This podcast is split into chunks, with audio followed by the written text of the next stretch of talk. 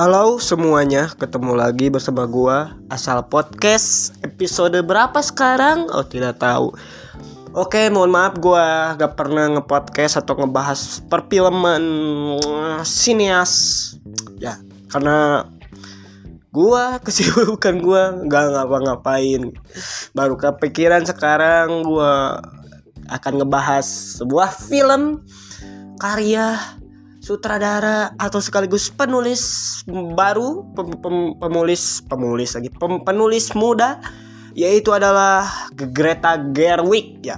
Sebelum gua akan bahas film Greta Gerwig terbaru ini, gua akan mention dua film sebelum dia menggarap film ini. Yang pertama, si Greta Gerwig ini awal debutnya itu apa ya, kayak uh, ngedirect film apa ya? Gua lupa pokoknya. Yang gua kenal karya beliau yaitu adalah dari karya Little Women sama Lady Bird. Makanya gua memutuskan untuk nonton ini. Oke, kali ini gua akan nge-review film bahas Barbie. Oke, kali ini mohon maaf gua telat nge-upnya. Gua baru bikin pembahasannya secara ringkas, secara lugas lah. Jadi Barbie ini menceritakan ya Barbie gitu. Jadi menceritakan soal Barbie yang dia tuh kayak sebuah, ibaratkan di dunia Barbie itu dia adalah sesosok manusia yang sempurna, yang cantik lah, yang perfect. Tapi di suatu apa ya waktu dia mengalami kerusakan yang disebabkan oleh manusianya sendiri. Ya kayak yang si pem, pema, pemakainya gitu, yang mainin boneka Barbie, tiba-tiba bonekanya tiba-tiba rusak, atau apa ya, si rambutnya berantakan, segala macem. Itu udah ditis semua itu. Nah itu menceritakan itu. Jadi si Barbie Margot Robbie ini, dia terpaksa harus pergi ke dunia real world untuk apa ya, ngebenerin lagi Barbie-nya gitu, ngebenerin uh, tubuhnya dia, uh, apa ya, spare part-spare partnya dia, supaya dia kembali lagi kayak jadi sempurna. Hal yang pertama yang gua akan ngomongin itu dari dia awal scene yang kakinya dia napak, yang jinjit tiba-tiba jadi gini, jadi turun kakinya gitu. Jadi kayak kayak kita kalau jalan gimana gitu. Jadi se- jadi secara tidak langsung ini udah nge-highlight bahwa perempuan tuh harus dihargai. Ya, begitu menurut gua. Dan udah ke dunia real world, dia harus bertemu dengan perusahaan Mattel gitu, perusahaan yang ngebuat Barbie-nya gitu. Dan ya di, sampai di situ ceritanya e, mulai ngomongin part, patriarki, ngomongin isu penin, pe, feminim, feminisme gitu. Ya sama seperti film sebelumnya yang Lady e, Lady Bird, yang Little Women, itu ngomongin semua tentang e, feminim, feminisme gitu. Jadi Jadi gue gak aneh gitu. Dan ini sebelum gue akan bahas secara lebih dalam tentang film Barbie ini, gue mau berkeluh kesah juga kepada orang-orang yang berekspek bahwa film Barbie ini bakal se-happy kayak judulnya Barbie gitu.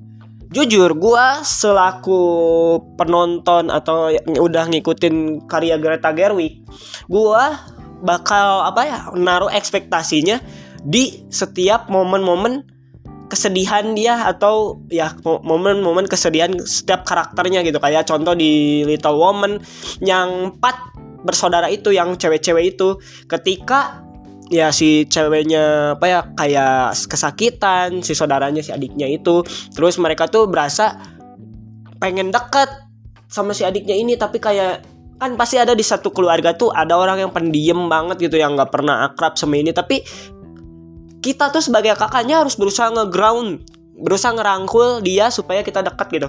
Nah sama kayak film Lady Bird, ya kayak kedekatan ibu sama anak. Di Barbie juga sama gitu, ibu dan anak gitu. Tapi bedanya ini yang poin plus gua gitu, yang akan gua selalu mention gitu, yaitu Barbie itu kayak nge- impre- implementasi gua ini kayak film Toy Story. Kenapa? Ya balik lagi, kan Toy Story itu mainan yang hidup gitu di dunia asli gitu. Dan di Barbie itu ada dua dunia, ada dunia Barbie Land dan dunia real world gitu. Dan di dunia Barbie Land itu kayak seakan-akan kita tuh kayak dimainin segala macem. Kita si Barbie-nya mandi, gak ada apa, gak ada air atau minum, cuman kosong doang. Itu kayak uh, implementasi kayak yang asli kita mainin. Contoh kayak ya kita uh, Barbie-nya kita seakan-akan dibikin cerita atau segala macem. Nah itu kayak gitulah. Terus apalagi ya? Terus kayak ya kayak secara keseluruhan ini Barbie tuh kayak Toy Story, gak apa ya, gak bener-bener fokusnya tuh ke ke cerita yang bener-bener kayak Barbie-nya doang gitu. Tapi ini meng-highlight kayak antara dunia Barbie dan manusia gitu. Ya kayak Toy Story gitu lah secara garis besarnya. Dan terus gua e, kembali lagi balik lagi yang gua keluh kesahin. Terus orang-orang tuh bilang kok film Barbie ini kayak bukan kayak film anak-anak gitu. Ya gua bisa bilang film Barbie ini adalah bu, buat film yang menurut gua yang umur enam belas atau tujuh belas tahun ke atas.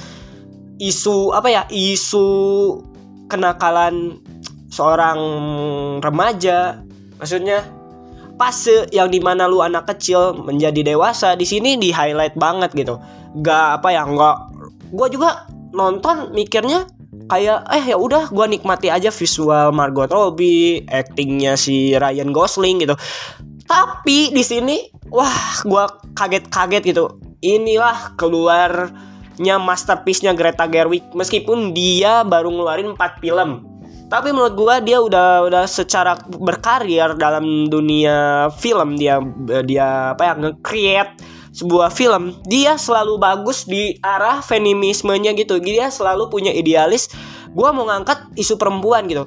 Meskipun gitu kita sebagai laki-laki melihat seperti itu, kodrat seorang wanita atau pria gitu nggak bisa di apa ya nggak bisa disamain, nggak bisa kita uh, se- setuju atau kita bilang oh perempuan tuh harus bisa mimpin. Nggak juga, sekuat-kuatnya uh, wanita punya idealis gitu, tapi tetap aja gitu kodrat kita sebagai cowok ya cowok itu harus memimpin gitu, harus mendominasi cewek gitu, karena cewek itu ibaratin partner lah. Nah, gue akan bahas kenapa gue singgung itu. Karena di Barbie ini berusaha untuk perempuan itu menguasai atau memimpin suatu komunitas gitu.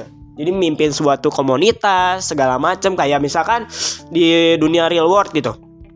Dia kan e, si Margot Robbie ini mau pergi ke perusahaan Mattel gitu. Dan di perusahaan Mattel itu dia pengen mencari si pencipta Barbie-nya gitu. Ini spoiler alert gitu ya. Jadi penciptanya Barbie ini adalah seorang pria gitu. Yang punya perusahaan Mart- Mattel ini adalah seorang laki-laki. Dan di situ gue ber- berkesimpulan bahwa film ini mau di highlight ke sana gitu.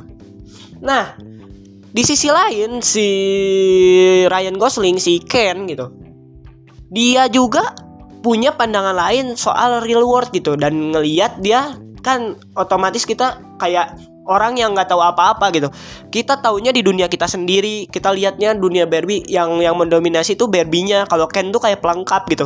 Kalau di real world itu jadi yang mendominasinya tuh pria gitu, yang kayak perusahaan apa ya, kayak dia tuh kayak bikin saham atau bikin perusahaan apa apa itu apa itu kayak dia adalah seorang sosok yang paling penting gitu di di real world gitu. Dan dan ditanamlah di pikirannya si Ken. Makanya si Ken balik ke dari real world ke Barbie Land itu mau mau mengambil alih Barbie Land, mau ngubah gitu, mau mengubah stigma bahwa laki-laki juga bisa memimpin di Barbie Land. Dan ini poin yang gua suka. Kenapa?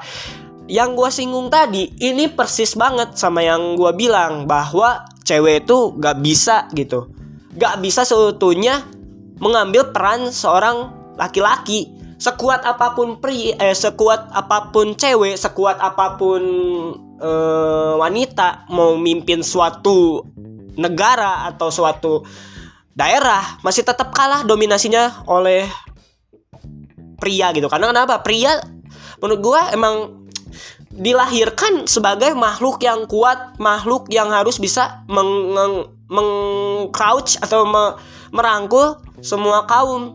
Ya cewek, cowok juga bisa, cewek cowok gitu kan. Ya ini statement gue gitu ya. Dan ya udah itu si si Ryan Gosling tuh ngubah P C itu yang yang gue pernah bahas gitu. Jadi uh, ini tuh relate banget sama uh, kejadian-kejadian kita yang si cewek tuh ingin kayak pengen di nggak mau dipandang rendah oleh pria. Gue setuju. Tapi poin-poinlessnya ini mau di film ini, meskipun ya pria ini mendominasi menurut gue, tapi uh, secara apa ya, secara penceritaan ini lebih dapat banget, lebih menurut gue dapat gitu. Ada yang bilang kan TikToker, wah ini mah uh, gimana ya, kurang atau gimana gitu. Tapi menurut gue gak kurang sih menurut gue. Gue karena gue peci, peci, pecinta Greta Gerwig atau segala macemnya, gue masih tetap suka sama karya-karya beliau. Gak apa ya, gak mengganggu gitu.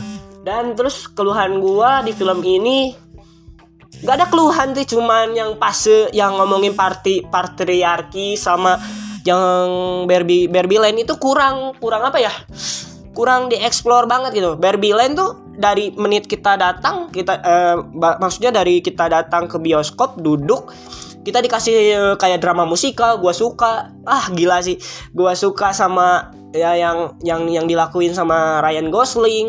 Terus ya joget-jogetnya, terus banyak eh, apa ya kayak eh, apa ya kayak sisi have fun-nya tuh. Pertama tuh dari tiga puluh menit langsung apa ya kayak apa itu uh, wah tiga puluh menit tuh dipadat gitu, padat dengan benar-benar uh, purely uh, apa ya full Barbie. Dan udah ke tiga puluh menit wah udah masuk nih cerita cerita aslinya, ngelihat si Barbie-nya tuh ke ada suatu ada di suatu scene yang Barbie-nya Margot Robbie ini ngelihat seorang nenek tua yang dia bilang si, si uh, Margot Robbie-nya bilang ke si nenek tua ini, wah lu cantik gitu. Dan gue bisa ngambil kesimpulan bahwa secantik-cantiknya Barbie atau se-perfectnya Barbie, hal yang paling indah yaitu adalah menjalani hidup dengan apa adanya, dengan apa ya kita nggak nggak menuntut apapun segala macam gitu. Nah jadi gitu. Jadi gue ulangi lagi poin gue. Jadi intinya uh, lu mau mau kita se, di seluruh dunia ini atau kita ngimpiin mau jadi seorang sosok yang sempurna, yang gak mau ada kekurangan segala macam, pengen sempurna lah di mata orang. Tapi secara realistik kita se, notabene seorang makhluk hidup ya, kita kita menjalani hidup apa adanya, kita nggak boleh ngeluh segala macam. Kita emang mau ganteng gitu, gua notabene pengen ganteng tapi ya kita realistis aja gitu. Gua sebagai one, uh, laki-laki yang menurut gua lucu, tiba-tiba gua kan akan menua, manula, menua gitu. Dan kita ending-endingnya mati. Itulah fungsi kehidupan yang di-highlight di Barbie. Kalau dari segi apa ya musik, wah apalagi musik yang si Margot Robbie-nya tuh lari-lari di perusahaan Mattel gitu kan, tangkap dia gitu kan. Gua wah gua gua sepanjang film itu dihibur sekaligus gue sedih gitu. Dan gue ngingetin lagi ke kalian yang mau nonton Barbie gitu, lu riset dulu film Barbie ini gitu. Yang ya gue jujur gitu, sebelum nonton ini gue agak skeptis. Karena kenapa? Wah gue yakin film ini cuman kayak hiburan doang, kayak segala macam. Tapi gue lupa bahwa film ini tuh buatan si Greta Gerwig. Tanpa lu sadari film Greta Gerwig ini rata-rata menang er, masuk nominasi semua gitu, kayak Little Women kemarin gitu. Wah, jajaran cast-nya kayak Florence Pugh, kayak Emma Watson, ih sama Saoirse Ronan gitu. Gila, itu semua film-film Greta Gerwig gak tau kenapa yang ngangkat isu feminisme yang menurut gua nggak nggak alay gitu. Dan banyak orang yang bilang e, film Barbie ini cringe gitu. Cringe-nya tuh karena wah Mau, mau kelihatan si perempuan ini kuat. Tapi menurut gua poin yang ingin disampaikan yang kayak tadi gua bilang gitu, mau sekuat apapun lu, sekuat apapun lu, jiwa raga lu mau memimpin suatu tempat, kita kedudukan kita sama gitu. Gak ada strata lu cewek lu harus diduluin, lu cowok harus di bawah gitu. Enggak. Dan ternyata di endingnya pun yang di, yang dipikir, dipikirkan gua sama persis Karena kenapa? Satu, jadi si, si Ken-nya kan ada yang di suatu scene yang si Barbie-nya tuh mau menyusun rencana, mau, nge, mau, mau ngegusur si Ryan Gosling alias Ken gitu. Mau mau ya mau mengkudeta gitu segala macem gitu dengan rencana, dengan dengan trik ala Barbie menggoda Ryan Gosling. Para Ken-Ken di situ tuh semua pada kalah dan and and then langsung langsung diambil alih gitu. Dan menurut gua sih uh, fine fine aja gitu. Dari secara gua adalah apa ya, uh, bukan fans Barbie gitu. Gua baru ngikutin Barbie baru beberapa film gitu. Dan ketika gua langsung nonton Barbie live action, wah gila sih, gua benar-benar uh, imajinasi gua tuh yang uh, tentang kayak gua bilang film Barbie ini buat cewek tiba-tiba terpatahkan aja, Bos. Soalnya gua waktu di pas nge-review gua bilang ini film di, se, se, di segala kaum bisa gitu. Tapi kalau buat orang yang S J W, yang benci akan feminisme atau benci karena politik tertentu, gua bodo amat. Mau bilang ini pro, propaganda segala macem, gua nggak peduli. Gua berangkat dari uh, gua suka sama Greta Gerwig itu aja. Sutradara baru, sutradara muda, menurut gua dia Uh, outstanding gitu. Setiap bikin film dia selalu pakai hati gitu, kayak si James Gunn, kayak si Greta Gerwig. Gua jujur gua suka gitu, apalagi dia mau meng- meng-create mem- membuat suatu film Narnia gitu. Dan lu tahu Narnia itu film kesukaan gua dari kecil, cok. Diribut. Meskipun ya gua jujur Narnia yang dulu yang yang gua tonton waktu kecil gitu, yang pas di Global T V itu udah perfect, tapi pas gua nonton ketika uh, udah usia segini, gua bilang ada kekurangannya juga gitu dari ya, ya yang udah nonton nah, tak pasti tahulah. Dan uh, gua yakin gitu ketika si Greta Gerwig ini membuat suatu film fantasi, menurut gue bakal sukses. Karena kenapa? Dari dia film Barbie, dia memutuskan untuk direct, dia nulis sendiri gitu. Tapi hasilnya bagus, gak, gak bohong. Dan orang-orang yang bilang e, ini cringe gitu, ini bukan berarti bukan buat film buat kalian gitu. Ini buat orang-orang yang kata gue tuh menghargai suatu apa ya, suatu momen menurut gue. Orang-orang yang uh, pengen tahu apa sih kita jadinya, rasa rasanya kita kalau j- jadi Barbie atau kita jadi apa ya, seorang i- yang sempurna gitu. Jadi gitulah yang di highlight gitu. Dan intinya lu pade harus nonton ini di bioskop gitu ya. Meskipun mohon maaf gitu gua telat nge-review ini, tapi menurut gua overall gua suka banget dan gua salah sa- melo- melobatkan ini di peringkat kedua setelah Little Women. Little Women tuh menurut gua belum ada yang bisa ngalahin Little Women tuh, karena dari cerita, dari kekeluargaan, dari uh, apa ya, dari feel itu dapat. Barbie tuh dapat tapi uh, agak agak bener agak dipaksain sih ke real world-nya gitu. Eh, eh, ke, ke real world gitu, dari Barbie Land ke real world gitu, yang yang kita tuh dikasih joget-joget, lihat si Ken gitu, hai Barbie, hai Ken, kayak gitulah. Tapi tiba-tiba jadi ya kok gini gitu ya. Tapi itu cuma poin minor doang, scoring mantap lagu-lagunya yang ya, apalagi ya, udah sih sega, eh, visual apalagi serba pink itu pasti layak masuk masuk Oscar gitu. Greta Gerwig job gitu. Gua akan menjadi fans nomor seratus sepuluh sepuluh sepuluh. Gak akan apa yang mengecewakanmu gitu. Dan eh, rating untuk gua Greta Gerwig ini sepuluh per sepuluh. Bodo amat, lu bakal ngehujat gua, lu bakal benci gua karena wah lu mah lebay, lu cuma film Barbie doang. Lu kalau ya ngerti atau apa ya, pakai perasaan lu, maupun mau mane notabene cewek atau gua cowok, ketika lihat film Greta Gerwig lu bakal terhanyut. Apalagi yang Billie Eilish itu, wuh, pengen gua jitak. Semua orang pas banyak yang bilang kita nonton Barbie tuh awal-awal seneng-seneng, tiba-tiba pulang galau gitu. Aduh, udah pada banyak tren-trennya gitu di sini. Oke, terima kasih untuk kalian yang udah ngedengerin podcast gua yang sangat happy ini meskipun gua telat. Dan next gua akan nge-review oh The Flash belum. Nah, tunggu episode sebelum eh, selanjutnya sama gua nge-review Oppenheimer, tunggu aja. Dan kesibukan gua sekarang gua ada di TikTok. Jadi kalian bisa nge-follow TikTok gua di DITMO. Dan di situ banyak gua pembahasan-pembahasan seri Secret Invention juga belum gua bahas. Wah, banyak sekali yang gua belum bahas di podcast ini.